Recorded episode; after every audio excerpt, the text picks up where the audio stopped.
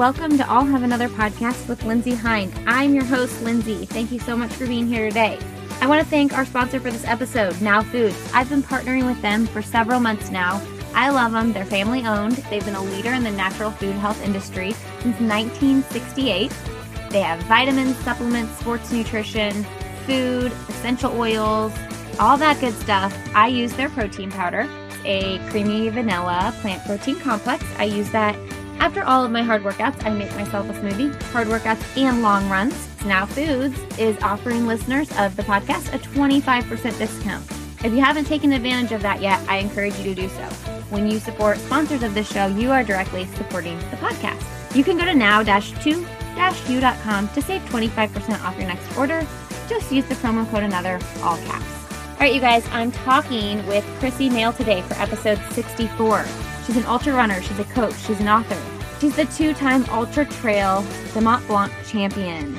So I have a group of friends completing rim to rim to rim. Actually, literally, they're doing it right now as I speak. I'm recording this episode on Wednesday, and this episode comes out Friday. They are in the canyon right now. So, rim to rim to rim is you start at the top of the Grand Canyon, you go all the way down to the bottom, all the way back up the other side, back down to the bottom, and then back up to the top where you started it's a crazy day, and um, it's actually kind of funny because I, in my delusional state, I don't know why I was delusional. I thought maybe I'd go do that trip with these people. You know, I have a six and a half month old. That would be normal to train for something like that. And um, soon after Russell was born in October, I decided that's probably not the best time for me, me to do that right now. It's not to say that I couldn't have done it, but it just time time wise, time management wise, it probably wouldn't have been a very healthy thing for me to do. But I'm cheering them on here from Indiana, and it's so exciting to me to think that they're in the Grand Canyon right now. My whole point with that, though, is one of the girls, Casey Kenley, posted a TED Talk that Chrissy Moehl, who is the guest on this episode, did, and she has completed room to room to room in a very, very fast time. So that's why my friend Casey posted her TED Talk. Well, Chrissy's TED Talk inspired me enough that I immediately emailed her, found her contact information, and asked her to be a guest on my show. And she so kindly responded quickly, and we got this all set up. Now, in this episode, I feel like I don't do her justice of all the accomplishments that she has actually done. We don't get into everything because there are so many of them. She was actually in 2005 the youngest woman to complete the Grand Slam of ultra running. That is four 100 mile races um, within a year that she did. Very cool. You guys can look up Grand Slam of Ultra Running if you are interested in that. And I talked about that a little bit in my episode back in the day with Claire Dietrich, which is pretty cool. She's won several ultra marathons. She has the fastest known time to complete uh, the rim of Lake Tahoe, which we talk about in this episode. She has circumnavigated Mount Kilimanjaro. She is all about adventure. Though Chrissy is a competitive person, she's competitive when she gets out there and she runs. Um, what you'll learn in this episode and what she talks about a lot in the in the TED Talk that she did is having her priorities set straight before even starting a race. And um, I'm going to let her explain all that to you guys. But I walked away from this episode thinking, man, when I get to the starting line of a race, I need to have my priorities in check. I need to be thankful that I even have the ability to get out there and do what I'm doing a simple, simple piece of advice, which my husband Glenn, who is a much faster runner than me, has taken it upon himself to run my races with me this year, at least a lot of them, and kind of pace me and talk me through those end miles when it might be hurting and hard. And one thing that Chrissy talks about in this episode, and, and one thing that he always tells me while I'm fighting through some pain to try to get to the finish line is just smile. If you just smile, get your mind back on the right place, like, oh, I get to do this. This is really hard. This is a gift that I get to do this. That's a pretty incredible thing. It's a pretty incredible thing that a simple smile can really turn your attitude around in a race. And that's not just to say in a race. We can take that anywhere we go in life. So, anyway, I walked away from this episode feeling encouraged and feeling excited to tackle some new goals. You guys can follow Chrissy on social media. It's just at Chrissy Moehl. And let me tell you how you spell her last name. It's M O E H L. You guys hang around to the end of this episode because I've got some updates on my little casual mini live show I'm doing next Friday and then the big live show that I'm doing in September. hang around for those details and enjoy my conversation with Chrissy. Okay, so we're talking with Chrissy Moehl, mm-hmm. and she's a badass ultra runner. Do you like that Thanks. title? Uh, I don't know. I've just been at it a really long time. This is almost what am I? This is 17 years of ultra running. Yeah. Where are you from? I grew up in Bow, Washington, which is just north of Seattle, about an hour and a half north of Seattle, and have lived all over. I moved 11 times in 11 years and recently relocated, I guess about a year ago, back to Bellingham, which is um, a little bit north of Bow, about a not an hour south of the Canadian border. Okay. Like what's your what's your life before ultra running? Life before ultra running. I joke that I grew up uh, roughing it from my family was motorhome without plugins. So we would go camping and we did a cross the country trip. I went to, you know, public school, high school, University of Washington, and while at the UW, I studied abroad in Ecuador. And when I came back, the running shoe store that I was had been working for had been bought by a guy named Scott McCoubrey, and he hired and brought this guy from Minnesota out to work for him named Scott Jurek. And I went back begging for my job back so I could finish up school. And I mean, here I was amongst the who then became legends in our sport. And that's when I learned that I really loved being in the mountains and not on the roads so much. How's that for a brief summary? Were you running on the roads a lot at that point? Like, did you run in school or anything? I was. I was a walk on for the University of Washington in my freshman year and ran all through my junior year. And when I came back from, well, I guess I spent half of my junior year in Ecuador. So when I came back from Ecuador, I decided to work instead of participate on the teams. Mm. And that's when I, I was working with those guys, and they were taking me out on the trails every weekend. So this was like before Scott Jurek was like a household name in the running community.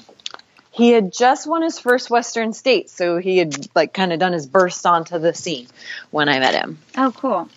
Did I read you were an 800 meter runner? Yeah, and um, in high school and college. Does that seem so weird now? That's such a blink of an eye race for you.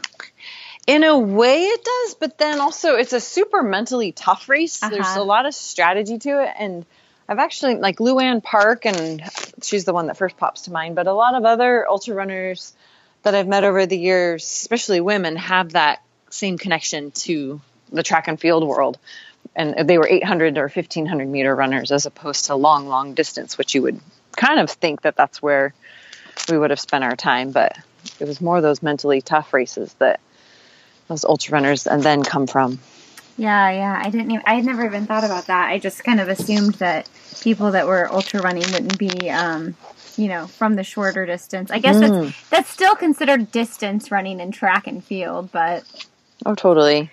I ran into my college coach maybe five years into being an ultra runner, and he said like two, like you know, it was like two sentences was our conversation. He's like, "I guess I never found the right distance for you, huh, Chrissy Moehl?" it's kind of funny. You know, I think it was all good lead up. they they weren't offering hundred miles in college, right? um, okay, so when did you do your first ultra distance race? In 2000, I ran the Chuckanut 50K. So okay. that was March of my senior year of college. Okay. And so then when did you bump up to like 50 and then 100? 50 pretty quick. Well, let's see. 2000, 2001. I was injured mostly after Chuckanut, so I didn't do any other ultras the rest of 2000. And then I, my next ultra was the White River 50 in July of 2001. And then I got hired by Montrail Footwear in August and then started just my job was to travel around and support athletes and events. So I was at all these events and after I'd shown the shoes and talked to the athletes, the race starts. So I would line up with them and I got to run races all over the country and then eventually the world. So it went pretty fast. How many hundred milers have you done? Oh, I don't know. I think it's close to 20. I had to tally it all up for the cover of my book. They wanted to have that as a you know something listed on there and i was close to 20 at that point for 100 milers so I was talking to my husband a little bit about this interview. He is, I guess I can call him an ultra runner. He's done 250s and he's done 100K. Mm-hmm. And he wanted to know so you've done, you know, Western states and all these well known races, but you've also done crazy stuff like you circumnavigated the circumference of the Mount Kilimanjaro and things like that. What do you prefer? Like, do you like both equally or what do you prefer to do? at this point i'm enjoying the adventures more mm-hmm. and planning and looking at maps and figuring out where i want to go but i base that on all of the years probably about it's been like the last two or three years that that's been more of my pursuit but those early those first 10 15 years of ultra running like i said i came from a background of like motorhoming like i don't i didn't know how to be in the mountains i didn't understand weather patterns terrain what to watch for, gear, all of that, those really important pieces to moving safely in the mountains came through training and racing. So, so I feel like I've learned a lot through the ultra running community and the people that brought me into the sport. And now I get to take that information to another realm of the sport. So it's not without it's not like I oh I don't like that. That was a really instrumental piece and I still like to get out there. I ran Cascade Crest last year which was a super fun welcome back to the Pacific Northwest type event. And I still love enjoy doing that kind of stuff, but I feel not but and I feel like I'm just shifting and using that information in different ways to do more exploratory events. And like Kilimanjaro was a part of that and seeing what was possible. Mm. I feel like a lot of people like me, for instance, I've never done an ultra. I've run several marathons, but I feel like and and this might sound sexist, but I feel like females particularly might be might shy away from ultra running because I mean, for one, I'm scared to get lost in the woods, you know? Oh, yeah. Like I always tell my husband I want to do a 50, but I want him to run it with me so that I don't have to worry about getting lost. Gotcha. I we've had quite a few conversations about this more recently because I feel like it not just be, not just me, but I feel women in general are curious about the sport and what it looks like and do they need to be scared. And the Trail Sisters blog, uh, trailsisters.net, did a great piece where all of us, all the contributors, wrote onto uh, different forums about safety and what it what it is to be out in the mountains and what what we get from being out there and how that trumps any fear and one of the points I brought up is truthfully, I am more fearful of humans than I am animals. Mm. I think people get scared of the terrain and the elements because they're not familiar with them. So if you can get yourself out there with people that are familiar with and how to move safely, you can learn the the pieces that will make you feel safe. What gear do you need to have in your pack so that it's not scary to be out there by yourself? Well, when you say you're more scared of people than animals, do you mean like if you're out running in the woods by yourself and some creepers out there? I would say running in the city is more I'm more scared being around a bunch of people that I don't know. Like in the woods, I'm not I'm not I figure if people are out there, they're mostly they enjoy it, right? If they're going to be in the places that I get to, it takes work to get there. So they probably um, hopefully are there with the same intention as I am to right. enjoy the neat, the out, greater outdoors. I mean, with everything, there's always risk. There's always chance. I get on a pl- I, in years past, I've gotten on a plane way too much, and I feel like there's just as much risk there if you're not aware of your surroundings. So just t- getting the information you need to feel safe, having the gear, and and, and same information with you to make the best decisions and w- with whatever comes up, whether it's traveling and getting on buses and trains and moving through airports, or if it's you know putting a pack on your back and venturing out into the woods with a map and a uh, phone maybe for GPS if that if you have service or at least have a paper map to understand and the skills to read a paper map to be able to figure it out. So yeah, just giving yourself the tools that you need to feel safe out there, just like you would to get in your car and drive do you feel safe and do you feel comfortable when you go out and do like you know say like a 20 mile trail run just on a random trail by yourself? Definitely. And i think it's because i grew up in the sport like i didn't i, remember in my early days not wanting to get left behind. Like mm-hmm. i was always running with the boys and i didn't want to be left in the woods. And so that was a good prompt to run faster and train harder. But then through that and being in the space with people that were comfortable out there and could talk me through things that were challenging or if I was fearful at all, then I, I quickly gained the confidence just to be out there by myself, like learning how to, like I said, read terrain, read maps, know how to move through, have the right gear so I didn't get cold, eat enough so you can keep thinking clearly. I, I think sometimes that adds to it. When you get depleted, we get more fearful bigger emotions come up. So just yeah, taking care of all the systems so that you can operate well. Now, when I was watching your TED talk, you kind of had your your theme was kind of like you choose to you're you're choosing to be there. And so you're choosing to be there and so since it's your choice, you're there by choice, you're going to make the most of the situation even though it's hard. Yeah. Yeah, smile. Yeah. I love that and your whole point was also like making sure that everybody else enjoys being there as well. And then your third goal is to get competitive. How do you prioritize that when you're racing?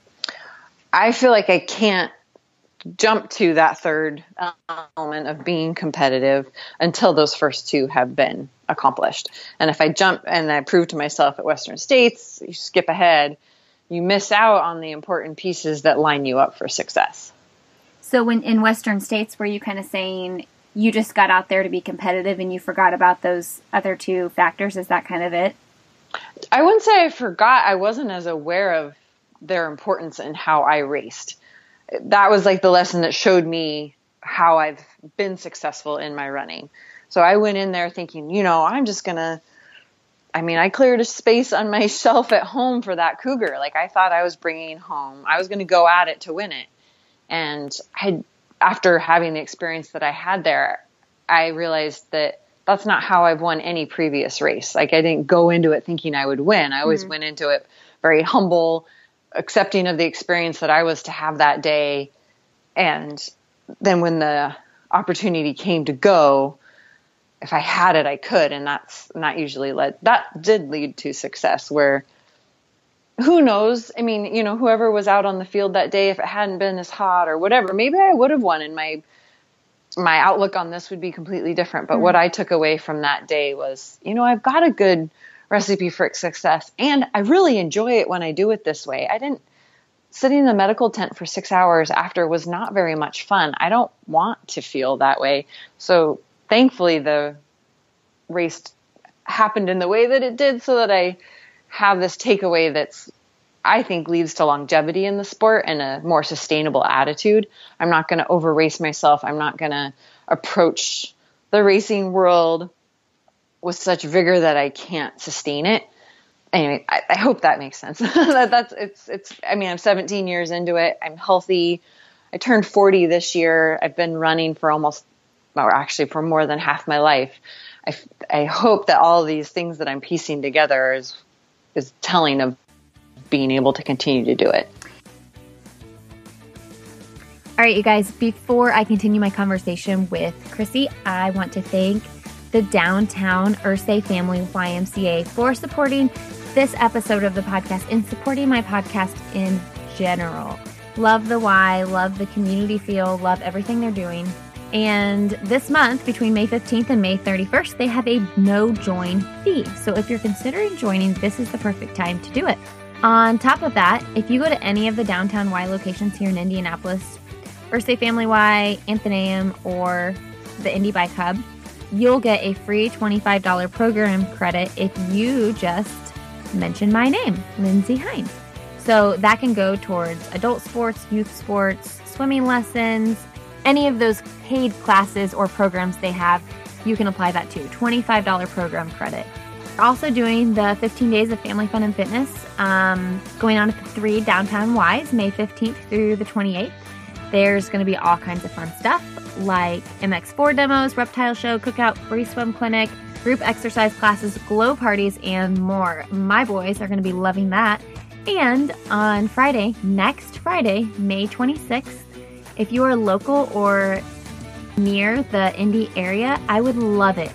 I would love, love, love it if you would join me for a very casual live show. I'm going to be recording a live show with Samantha Smith um, next Friday, May 26th at 6:30 p.m. at the Irsay Family Y. This is going to be a really special episode. My friend Lara, who has been on this podcast, introduced me to Samantha, and we had just finished the 500 Festival Mini Marathon downtown here um, two weeks ago, and Samantha was running her first half marathon. Samantha has been kind enough to come on the show and share her story. She has so much faith and she is so positive. I can't wait to talk to her and I can't wait to share her story with you guys. And it's open to the public. So if you are local or close to the Indianapolis area, we'd love to have you come down and uh, be a part of that live show. Thank you so much to the Irsay Family Y for supporting this podcast. It means so much to me when my local community here gets behind me and I love that this podcast reaches people all over the country and the world, even. But it's cool to have a little touch of home in it, too. All right, guys, let's continue my conversation with Chrissy. I know you're going to walk away from this episode inspired and refreshed. Now, okay, for everybody listening, because I I know there are some ultra runners who listen to this podcast, but probably the majority of people are more half marathoner, marathoners, even 5K Gotcha. runners. Okay. Can you kind of explain what Western States is and what's the, um, you know, what the big deal is of, of winning that race and how actually competitive that field is really competitive? Western States is the oldest hundred mile race for um, for our sport. Gordy Ainsleigh is a famous name in that realm of that world of Western States. He was a the race was originally and still exists as the Tevis Cup, this, this horse race, and his horse came up lame, and he decided to run it, run the course himself, start to finish, and was the first one to finish it. And then the next year there were a couple buddies that joined him, and then it's grown from there to um, continue as a an event. With that history, I, a lot of people put a lot of emphasis on, understandably so, being a part of that his, history and being getting to run in the the first hundred miler. And with all the work that they've done creating a board and maintaining the trail and dealing with um, I, part of it's now in wilderness areas. So they they've done all sorts of permitting that makes just adds even more to the story. And then because of the permitting there's limited numbers. There's just a lot of hype that comes around that event for it's it's got to be 40 almost 40 years old now. I think they celebrated 35 just a couple of years ago maybe 40s this year. Um, yeah just getting to be a part of that piece of history is a, a big draw in the ultra running world. And um, you have to qualify, right? you the qualifications have changed over the years. Okay. originally you had to have run a 50 milers so some people could use western states as their first 100 miler. I am not i believe at least you have to run a 100k you may have to run a 100 miler. Somebody can clarify that for me. But they have changed and what's necessary for the runner to participate in the race has increased in terms of distance. Well, and do you have to have completed it at like a certain um, and place at a certain place or run it at a certain time to qualify to get in? Is that is that You yeah, you, you have to run uh, qualifying time, which means one of the races that they've deemed uh, as a qualifier within the time allotted. So each ultra race has a cutoff, and to finish the race, you have to finish before the cutoff, Okay. and that would that would qualify you for Western States. the year you ran Western States and you kind of you talk about it in your TED talk? Um, the year that you talked about because how many times have you done, done Western States? Uh, I've done Western States three times. The one in my TED talk was the second time running. Okay, and in that race, um, can you kind of just so you kind of let those first two things go, or you didn't apply them like you had in your other races? Can you kind of tell everybody just what happened in that race? I went out too hard, was running up with the top girls from the get go. You do a four mile climb out of Squaw Valley, and then you're in the backcountry for the first 30 miles, and then you drop into the canyons. And that's the physical aspect of the course that's the most challenging is the heat of those canyons. And that day, it was well into 100 degrees, potentially hotter down lower. And I was running way too fast for what I, my, I have a governor on my system and I was not listening to it. Mm-hmm. Anyways, I came into the first aid station a little disoriented and rough around the edges, if you will. And my crew was amazing that day. Like I say in the TED Talk, they were like a NASCAR pit crew. Totally believe that. And they kind of kept piece having to piece me back together, whether they were pacing me or crewing me at the aid stations. And by the halfway point, I was, I believe, in fifth place and everybody in front of me was also everybody but the winner was also melting in terms of how they were feeling. And fortunately i had this crew that just wouldn't stop. I was i was worried about my health but i had told them before we got going that i wanted to i wanted to finish and i wanted to win. And that was our goal and we needed to move to, towards that. And they executed on that all day long and got me to the finish line i then spent um, I finished in second place. I was an hour off the, oh, wow. the lead woman. And but then to I, I, skip over that in the TED talk because the the point of it was I didn't really I didn't perform well. Like mm-hmm. I then needed an IV and they called an ambulance because I fainted in the medical tent and there was all this drama around this finish and that's not why I do the sport. I don't do it to destroy myself. I do it to to learn and grow and challenge and see what my boundaries are. And I guess I learned them that day. so I, I want to stay within those so that it's sustainable and I can keep doing this for a long time. Do you think you could have prevented that had you not gone out so hard? Had you, I mean, hydrated sooner, better? Or, I mean, how could you have prevented that six hours in the medical tent? I definitely was. I was racing lighter than I normally should in terms of what I was carrying. I mm-hmm. should have had more liquids on or fluids on board, more ice on board, taking a, maybe a bit more time at the. It took time with my at the aid stations that I had crew, but then there's other aid stations out there that your crew can't get to, and I was blowing through those, just trying to stay racing, and just those few precious it's seconds really that make a huge difference, and those seconds that I didn't take, uh, I believe led to that it's it was probably some form of heat exhaustion or heat stroke. I'm not sure. I thankfully it didn't go beyond. I did not have to go to the hospital. It just took some time to get my body to to respond to the retreatment I was receiving. Well, I didn't know, and I know you said in your TED talk you you purposely skipped this because second place didn't. That's not the point, but I didn't mm-hmm. realize that you were second place in that. Then, yeah, I think I would much rather celebrate the in 2012, 13, 13 12 actually, which year was it? 12 or 13, I went back to Western States and I ran my fastest time. I was an hour faster than that time wow. in 2009. So I ran 1829, I believe, and was fourth place. Wow. And I, that was a much better performance for me, not only because it was my 100 mile PR on a really difficult course, I finished and was like celebrating with my crew as opposed to puking in the tent. And I, yeah, I walked out of, you know, I walked away from the finish line smiling and that was a much better performance. So wherever you rank, it, that, that was really evident to me that it's not about placement. Mm-hmm. It's about how my best, my best effort that day and my best time ever. That's what I got to celebrate as someone who is super competitive though like how do you separate those how do you separate that mentality? Because you know you are so competitive so you do want to win but i mean you do need to celebrate that pr and beyond whatever place you got you know? Like how do you separate those two things? Uh, the funny thing is I, I, I know i'm competitive because i want to see what i'm capable of and mm-hmm. what's the like the best part that i can do and i feel like uh, one of the guys, Scott Scotty Mills, got up and gave a speech before one of the Western states, and the word, like the Latin interpretation of competitive, is with each other. So you're competing against each other to do the best. So I can, we can do better by being out there working with others as opposed to against others.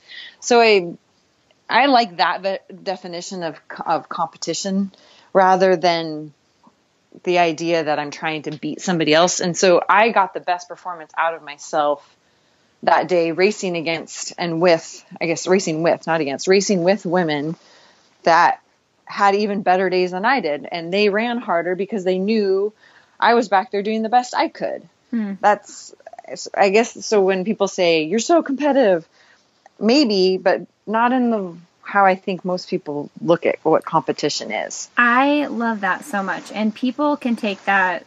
I, I mean, I'm competitive with myself. I'm not super fast like you, but I think people can really take that lesson with them. And like for instance, um, just last month I was running a half marathon, and there was a girl that was kind of bouncing back and forth with me, and I kind of in that last mile, and I don't know looking back if I should have done this because people are weird about touching, but I kind of gave her a little pat on the back and was like, "Come on, let's go!" Like trying to get her to go with me.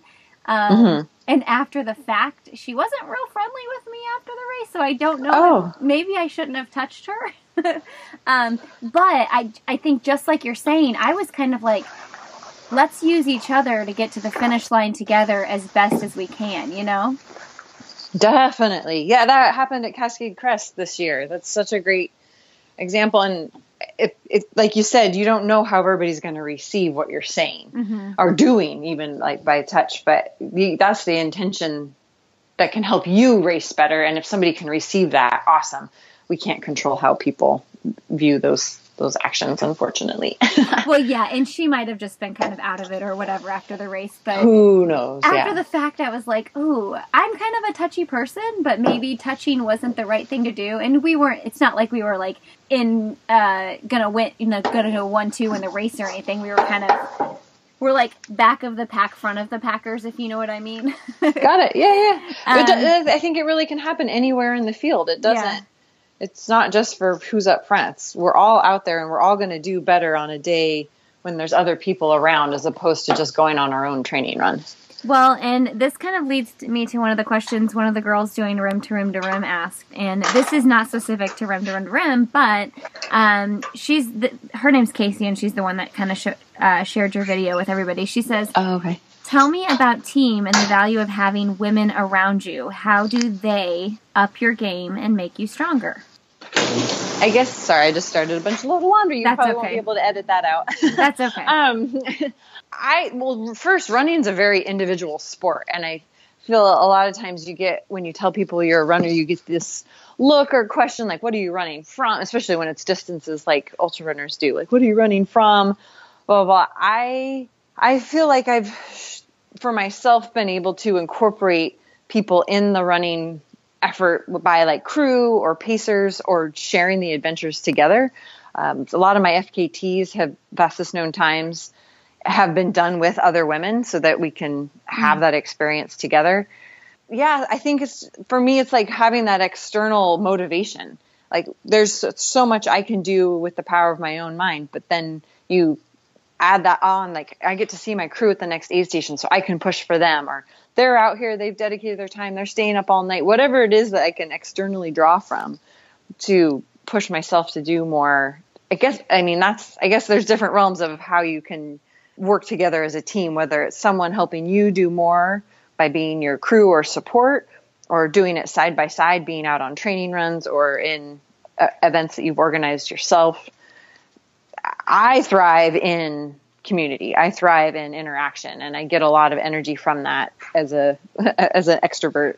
So I would I guess I would throw that piece in there too that other people get energy in different ways. So knowing yourself and how you interact with the world to to get the most out of a situation. Some people do better when it's just themselves out there and what I'm saying does not make any sense at all to to how they might succeed in, in their running realm. If that so it's yeah, it's knowing yourself on a personal level to know how either team aspect or individual aspect is going to get you your best result. Does that make?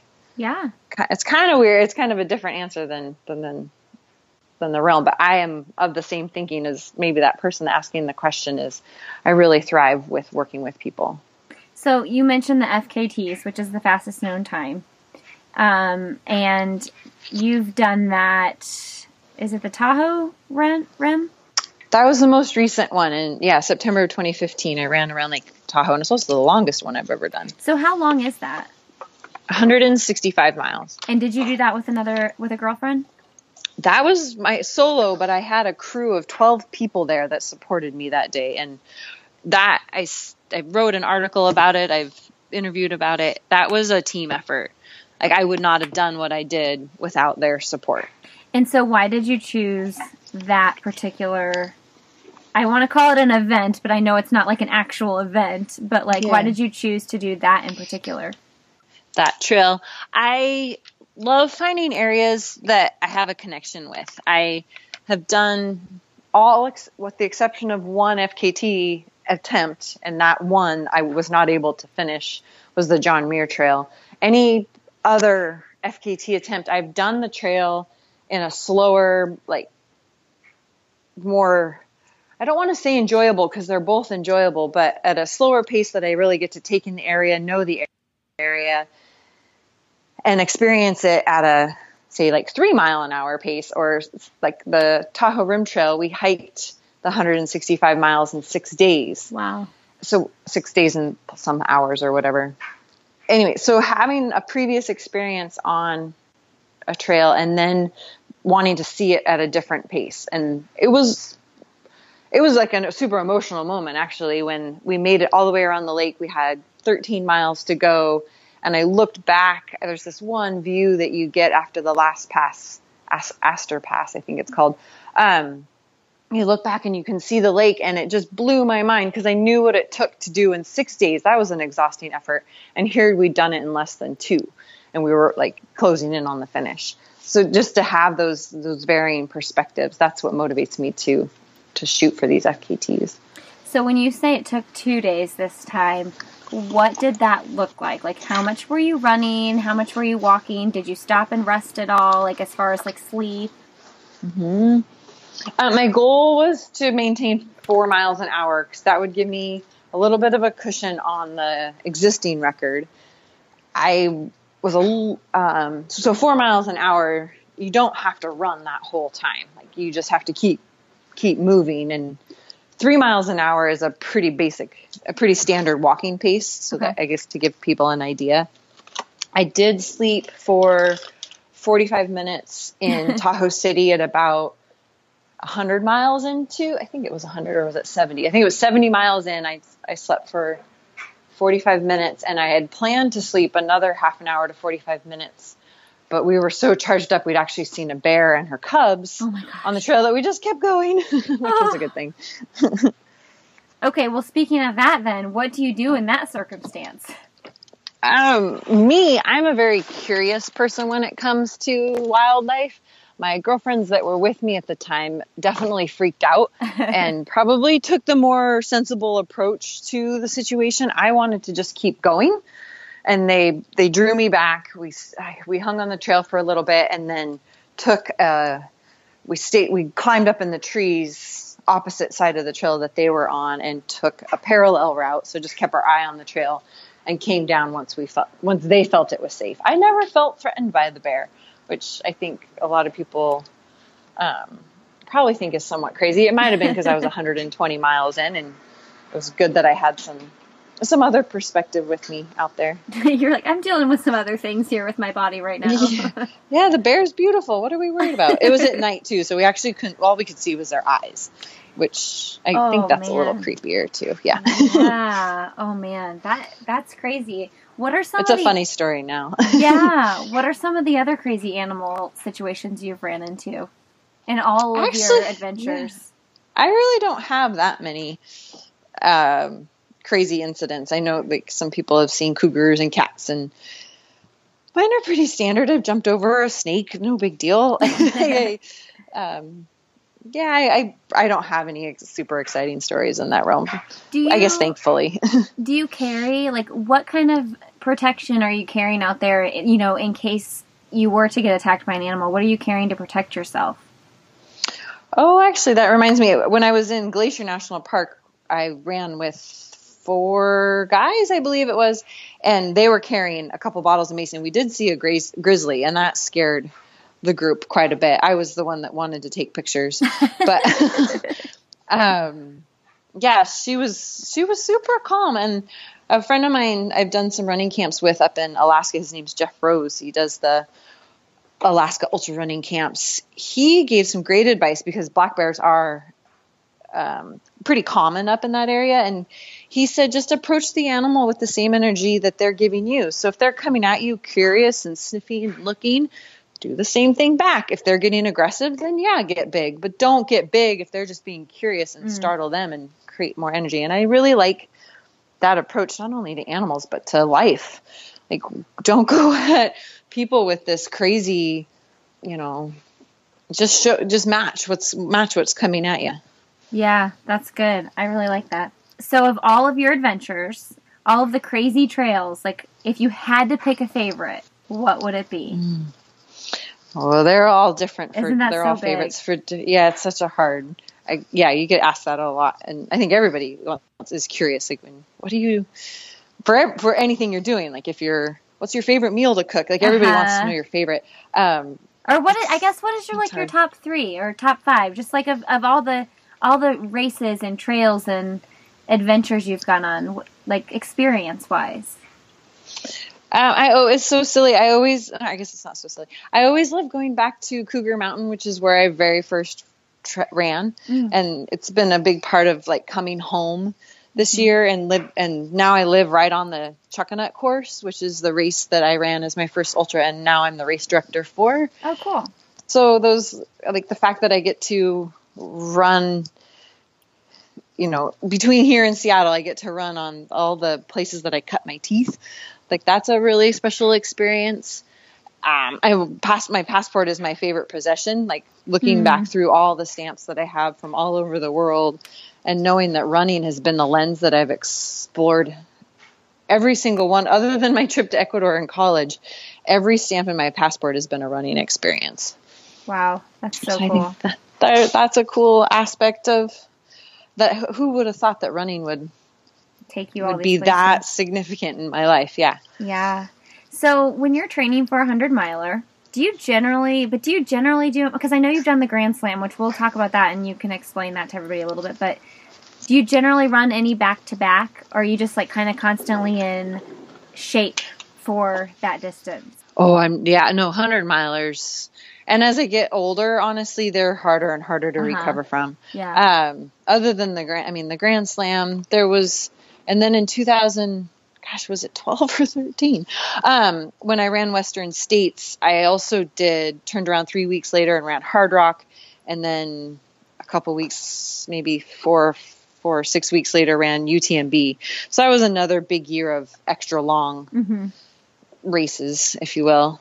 I also feel that the training for and racing those longer distances takes a bigger toll, not only on our muscles, like at this point, having raced events for as long as, you know, 15, 20 years, I, I feel like the, my body is trained to do it. What's continues the, is the hardest part to recover is those systems that we can't see, like the nervous system, the endocrine system, the immune system.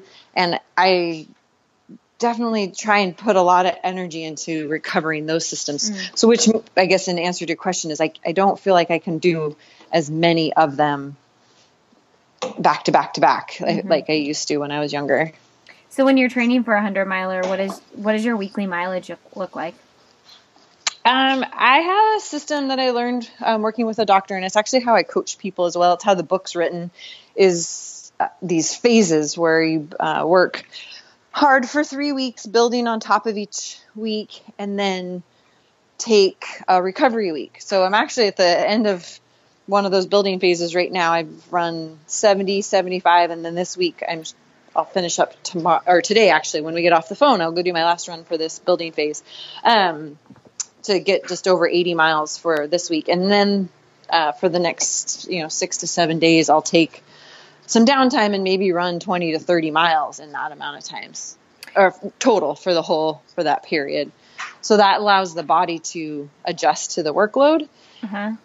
And so for a hundred miler, that, that build phase, the biggest one would add the last week of that would be uh, at or around 100 miles Okay. um, but I, I rarely run like in just like regular training i'm more like a 50 to 60 mile a week person Okay, interesting. Yeah, and you know, I really like that kind of training just for marathon training in general and I I find that if I don't take a cutback week somewhere around that fourth week like you're saying, my body is just screaming at me. yeah I mean, I- yeah. yeah I'm with you. And another thing that I think is really important, and if you know, if when I write another book of that kind of training bit, is the core aspect, like really training the the core muscles. So weight training, if you will. Some people use CrossFit. Some people use fitness classes. Whatever element will get you to do other strengthening besides just your running miles. Mm-hmm. That's been a huge element in terms of staying healthy and sustainable for lots of years. And I've added more and more, especially in the last like two years. It's become a really key element to what I to staying healthy. Because it's, it's harder often? to recover from injury as you get older. Well, you yeah. get injured, it takes a lot more time. You don't bounce back like I, I don't bounce back like I used to. Totally. What? How often do you like? Do you do some strength training stuff like twice a week? At le- yeah, minimum, and then I try and also incorporate a yoga class, which I strength and flexibility comes from that. Gosh, I try to do yoga too, and it's so if I if I give up one thing, it's always yoga, and I know I shouldn't. You know, right. I know it's yeah, so even good. just like foam rolling or something. But yeah, that's good to hear that you incorporate it. I yeah, all runners. I hope if there's a takeaway is some form of like strength and flexibility. So maybe yoga and the mindfulness and all that doesn't really work for you, that's fine. But just find some form of um, strength and flexibility training. Well, and it's interesting to me that you say you're you naturally or normally you're more of a 50 to 60 mile a week person because I feel like a lot of straight up marathon runners are running those distances and to hear that coming from an ultra runner, how do you and I know you peak out way higher than that when you're training for a 100 miler, but how do you turn that into, okay, I'm going to go run 100 miles at once now? Are you running lots of back to back long runs? Yeah, definitely. That's a good way to train more. I mean, obviously the physical aspect, but also your mind. Mm-hmm. Like that I can keep moving when I'm sore or my muscles are talking to me or whatever it is that you're feeling on that second or third day of back to back long runs. Mm-hmm. And also, I, I mean, can't discredit like 15 or 16, 17 years of training for these things. So there's, um, there's like muscle memory and deeper, deeper training and years of experience that I'm able to draw on mm-hmm. now. And that just comes with time. And when you mentioned the mental aspect of that, um, can you talk about that a little bit? Because I mean, I think there's definitely got to be some crazy mental hurdles you're going through when you're at mile what 75, 80 of a 100 miler. But I mean, I think even people who are running marathons get into that pit when they're at mile 19 or 20 and they have six oh, totally. miles to go. You know, like, what do you tell yourself when you're at that point in your race? I think it's probably really similar. Um, and mostly it's, you just have to do it a, more times. Like maybe you'll, like you said, you might have it like mile 19 or whatever. So I probably have it at mile 19 and then I have it again at mile 40. And mm-hmm. mm-hmm. so it's just kind of keep working through. And like I said in my TED talk, like I chose to be out here and I can either choose to be really grumpy about it or, you know, or feel the pain that's coming with it, which I think is important too. Like you can't just ignore what's happening. So acknowledge it, work with it, figure out what it is that's causing it and see if you can write it so that you can enjoy the experience again. That's really good. And I think that people forget that because you get to a certain point in your, point in your race and you're like, why am I doing this to myself? Like, I signed up for this. Right. Yeah. I try not to think that, to be honest. Yeah. because if I'm thinking that, I'm like, well, maybe this, I need to back off from this whole thing. Uh huh. Yeah. Yeah. That's good. Um, okay, so I want to talk about Grand Slam. At the time when you did it, you were the were you the youngest person or female to complete the Grand Slam? Female. Okay. So can you tell everybody what that is? The Grand Slam is the four oldest 100 mile races. So we already talked about Western States. That's the first one in the series. And then soon after, or actually, I'm not sure how old Vermont. Vermont, Wasatch, or Vermont, Leadville, and Wasatch are the subsequent 100 milers that make up the Grand Slam. And there was a guy named Tom Green that at the time, those were the only 100 milers in the United States. Now there's there's got to be over 200 100 milers in the United States alone now. Um, they were the only there was only 400 milers, and he ran all of them, and they happen depending on the year in a about a 10 week period. Sometimes it's nine weeks, sometimes it's 11 weeks apart. So you're constantly just on recovery mode and getting ready for the next event. I have a. Have you done Badwater? I have not done Badwater. I consider myself more of a trail runner than a road runner. Oh, true, true. Okay, yeah. I have a friend. I have a girl that came on this podcast that um, she was the youngest female at the time to complete Badwater. And oh wow! Yeah, and she was the person that introduced me to this the Grand Slam, and she kind of she's since had two babies, and she's kind of trying to figure out what her goal is post this most recent baby, and um, she mentioned this Grand Slam. So, oh, right on. Yeah, um, it's a lot to take on, not just the training and the running 400 milers, but the travel and mm-hmm. the expense and stuff. It's definitely there's more to it. It, it makes a, a, huge endeavors on m- many life fronts, yeah. not just the running. Now you talk about your race crew a lot. Mm-hmm how obviously for these big races like they're so important but you know when you talk about the tahoe rim that you did tell me what your race crew is doing for you. Are are some people running you know like 20 mile stretches with you? What does that look like? Um yeah yes all of the above. They um they get they're driving in in that event. They were driving and train that they'd never been. They'd never they didn't know that a lot of them didn't know that area very well.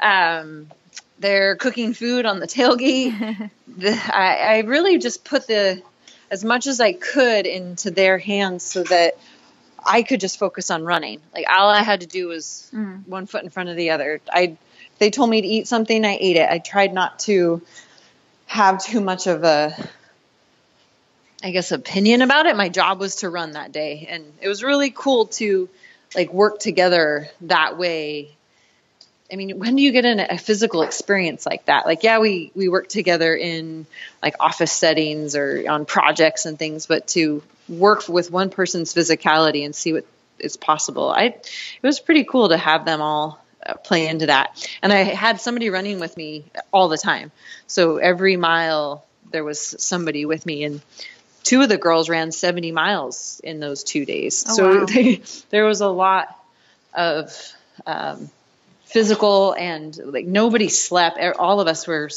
like awake that whole time. I guess other than my 45 minute nap, I guess they went to the beach for a little bit and got got some like afternoon Z's, but nothing like nothing that qualifies as sleep. So it's it's a huge demand on everybody's part, or it was for that event.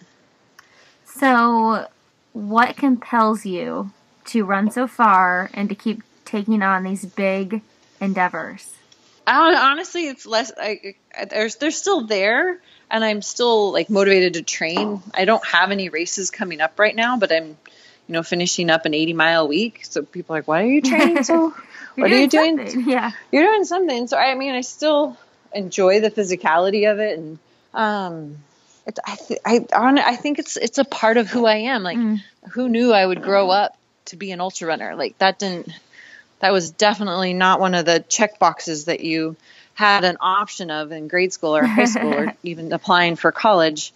Um, yeah, it's just become such an inter- instrumental part of who who I am. It keeps me going.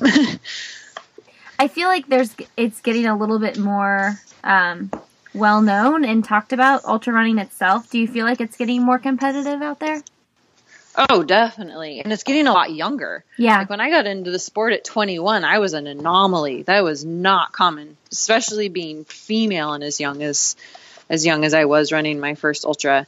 So now the younger younger uh, generation is getting into the sport and like the benefit that I receive, you cover faster when you're younger, so you're able mm-hmm. to do more and run, you know, the speeds that your body capable of at that are faster than the ones that are in their um, later years. The age of the sport when I got into it was 47. Wow. And now I I would guess that number is significantly lower with how many just the the rise of the sport. The older generations are still staying involved and getting involved and starting later, but there's also a huge younger contingent as a part of the sport. But do you still feel like ultra running is just like I just it just from the outside looking in and I've been at lots of events, but do you feel like it's it is more community oriented than other racing scenes? I enjoy it for that aspect for sure. Yeah. The experience that you have going that far Mm-hmm. just kind of draws everybody together, and it doesn't matter if you come across the line first or 2nd Mm-hmm. or, or 31st or 100. You know, like everybody had a crazy experience out there, and I think that draws draws more of a community. You want to share those stories, no matter where you finished in the field. So you kind of mentioned you're you're chilling right now with your 80 mile weeks. Do you? Oh, I wouldn't say chilling. It's hard for me. Yeah, I definitely have. I. I was joking with my boyfriend last night, saying that like I get tired of chewing. Like I have to eat all the time. And he's like, "Oh, you poor thing. What a hard, what a hard life." Yeah, and I'm. It's totally like joking, but it's it definitely still takes a toll on my body. I'm. It's it doesn't just come naturally to get to run 80 miles a week. Well, okay, I had a question, but now now that you mentioned that, I want to ask you, what does your diet look like? Are you what do you eat? Um, Whole Foods. Anything that I can picture where it came from. Uh huh. I'm totally game. And um and sometimes that includes some serious soul food like having a serving of ice cream at night Uh-huh. or the other day I went out with some girlfriends and I really was craving a burger and I've learned like if my body's that insistent, I need to listen Mm. because it doesn't happen all the time. I'm I'm not a that doesn't always sound good. Like I can't process that all the time. hmm Um, so when, yeah, I, I just listen to what my body's saying, especially when I'm in high training, Yeah. like, with lots of miles. So you're not a vegetarian. Nope. I feel like that's common in the ultra scene, or am I just making a complete? Uh, am I just like making a complete judgment on ultra runners? Um, I think it's just kind of people are always curious about what they can do with their diet, and I Uh-huh. don't think it's just specific ultra runners. I feel like a lot of people are just, you know, kind of testing realms of what they can do, and there's so many different diets, and whether they're fat or not, people it's just a curiosity of what what best fuels our body. So. I wouldn't put it pin it on ultra running. I just say that's pretty common of yeah. Uh, humans that are curious about it about how their body works. So with your 80 mile weeks right now, what are you doing? What's your what's your next goal? What do you I mean, I know you're you kind of said you're you don't have a big thing going on right now, but what's Mm-mm. something's on your mind, right? I'm not honestly. I need to. I need to like put some energy towards that piece. I like I said, I'm the race director of the Chuckanut 50k, which was over a month ago now. But that's that's a huge focus of mine through the winter, and a lot of times I can't think beyond it until I get through it. It's all consuming because I put a lot of heart and soul into it. Um, and so now it's time to start thinking about what the rest of the year looks like, and that excites me. Yeah, that's awesome. Did your boyfriend is he an ultra runner? No, No. no. So does he understand your level of well you say in your TED Talk some people call you crazy but you call yourself lucky. Does he understand how lucky you are? Mm. I think so. Yeah. he gets it. Okay, so I'm gonna wrap up with some end of the podcast. I always do just some random fun questions. What is one thing you'd like to do professionally or personally that you haven't done yet? Um, that kind of go together is go to New Zealand. I can't Okay. believe that I have not explored that country on foot yet. So I'm looking forward to that. Hopefully, hopefully kick off my 40th year. Oh, nice. I guess so, I'm in my 40th year now to celebrate my 40th year. How about that? so soon. Yes. And will you find a race there, or will you just kind of explore around? I would like to just explore. If a race was there or going on when I happened to be there, I would definitely love to experience it that way too. Do you now on that note? You know, if you say, would you just jump in? Do you get nervous for races? Oh, definitely. Okay. I figure if you're not nervous, you shouldn't be there. You need to respect what you're doing. Nervousness to me is respect. I think it's a good thing. You need to harness it and not waste waste a lot of energy on it. But um, yeah, it's a. I think it's a good thing. How do you keep yourself from not wasting energy on it? Uh, just focus it. So use that energy on planning, getting gear ready, talking to um, people that are going to be involved in the race. In my case, it's usually crew. Um, and I, I, I have a hard time calling what I do meditating, but that's how most people would relate to it. To relate to it, visualization, Mhm. reading through the course description, thinking about how I want to feel at certain points along the event course. interacting with people. How do I want to approach it? Am I smiling? Am Mm-hmm. I hopefully that's usually the goal, but If you had one message to send to the world, what would it be? smile. Very good. Like it.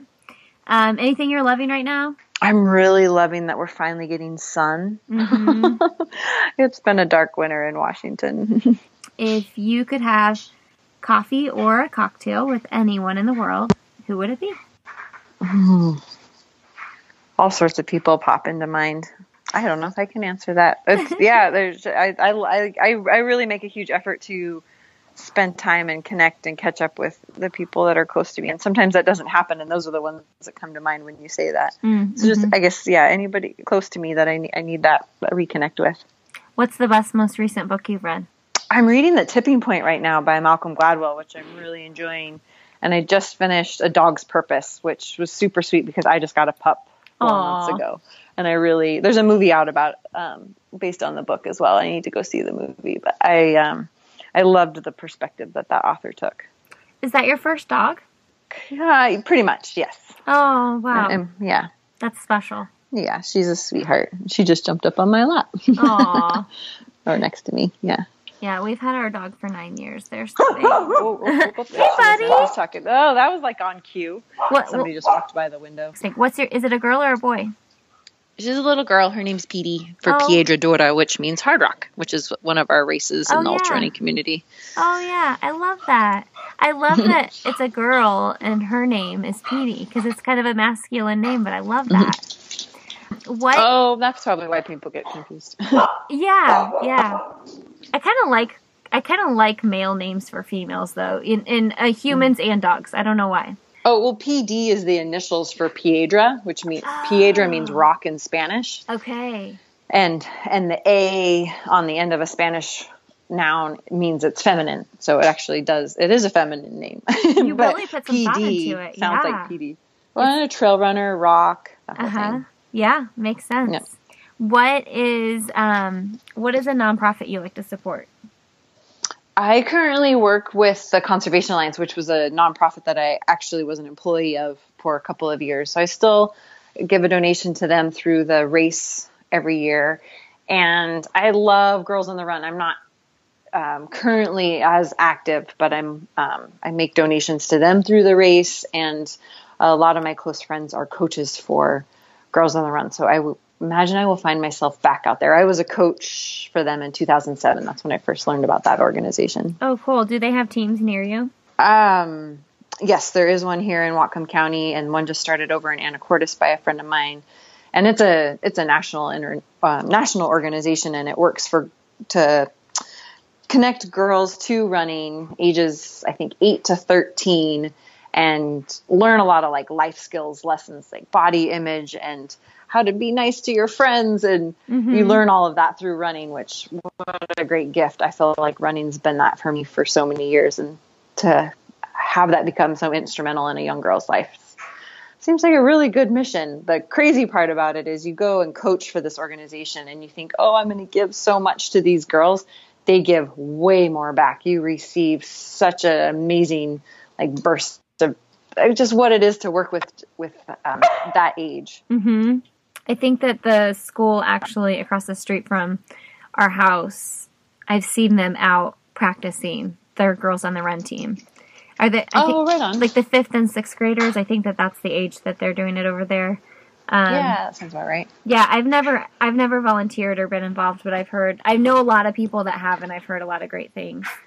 Um, for some reason, I picture you living on top of a mountain in a cabin, like really far away from schools. No, I am um, right in the heart of a small community called Fairhaven, which is just south of Bellingham. okay. Um, and actually live in a condo. Oh, okay, okay. Not you. You you're closer to what my visualization of myself is. Um, then there's the reality of life and moving around and traveling a lot and needing access. right, right. That's understandable. Well, um, okay. One last question to anybody that's listening that's running a race this weekend, no matter the distance. What What's your best advice to them? uh, that same one you said before, the message is to smile. Like go out there with the intention to an, to enjoy the experience. Yeah, it's going to be hard and challenging. And what am I going to learn from it? What am I taking away from this kind of approach it with that optimism and see what you get out of the experience. Well, Chrissy, enjoy the rest of your day, and I appreciate you talking to me today. Yeah, thanks for taking the time, Lindsey. I always enjoy getting to dig into all this stuff. All right, guys, thank you so much for listening to this episode today. Thanks, Chrissy, for coming on the show. You guys can find all the information that I talked about in this episode in the show notes, lindseyhein.com. So I asked you to stick around to the very end. So, I mentioned this in the mid-roll spot. Next Friday, May 26th, at 6:30 p.m. at the Irsay Family YMCA, I am recording a very special podcast episode with Samantha Smith, and it's probably going to be a little bit emotional, but a lot inspiring. And I'd love to have anybody that is local here to Indianapolis to come hang out with us and um, check out what a recording's like, what one of these podcast recordings is all about. The other big news is um, tickets for my big live show are going on sale today. So the big live show is going to be Saturday, September 30th in the evening. And the cool thing is, you guys, if you don't live in Indy, this is the perfect reason to travel here. The Indianapolis Women's Half Marathon is that same day. So the Indy Women's Half Marathon is a fun, fast, flat course. It's an all women's race. So come book your trip, come down Friday night, stay the night downtown. And the half marathon in the morning, to your hotel, rest, recover, relax a little bit, and then come celebrate with me. Come celebrate with me and three returning guests from the show. I'm going to be joined by three guests who have already been on this podcast. We are going to do so there's going to be a social hour where there's going to be beer and wine and appetizers and dessert and then we're going to do an hour live show. We'll open up the floor for some questions and it's just going to be a really fun social hour. So grab a girlfriend and someone to travel here with. And you guys, Indianapolis rocks. Come hang out in my city. It's going to be a blast. Link to the tickets to come to the show are in the show notes of this episode at lindseyhein.com. Get your tickets before June 15th and get the early bird price. All right, that's it. I'm so excited. Oh, and did you want me to tell you who the guests are? I'm going to be joined with Mary Johnson, Michelle Gonzalez, and Maggie Dials. Can't wait. All right, you guys. If you're loving the show, I would so appreciate it if you would leave me a rating and a review on iTunes. I have to plug it at some point in the episode. It's getting it I'm getting it in on the tail end. But if you haven't done that yet, I would so appreciate it. And also, if you're loving it, share it with one of your friends. That would be super helpful in my mission to uh, get the word out there. You guys can follow me on Instagram, Lindsey Hein626. You can follow me on Twitter at Lindsey Hein. And you can find me on Facebook. I'll have another podcast with Lindsey Hein. I think that's all I have for you. So you guys have a wonderful weekend. As always, I'll see you next Friday.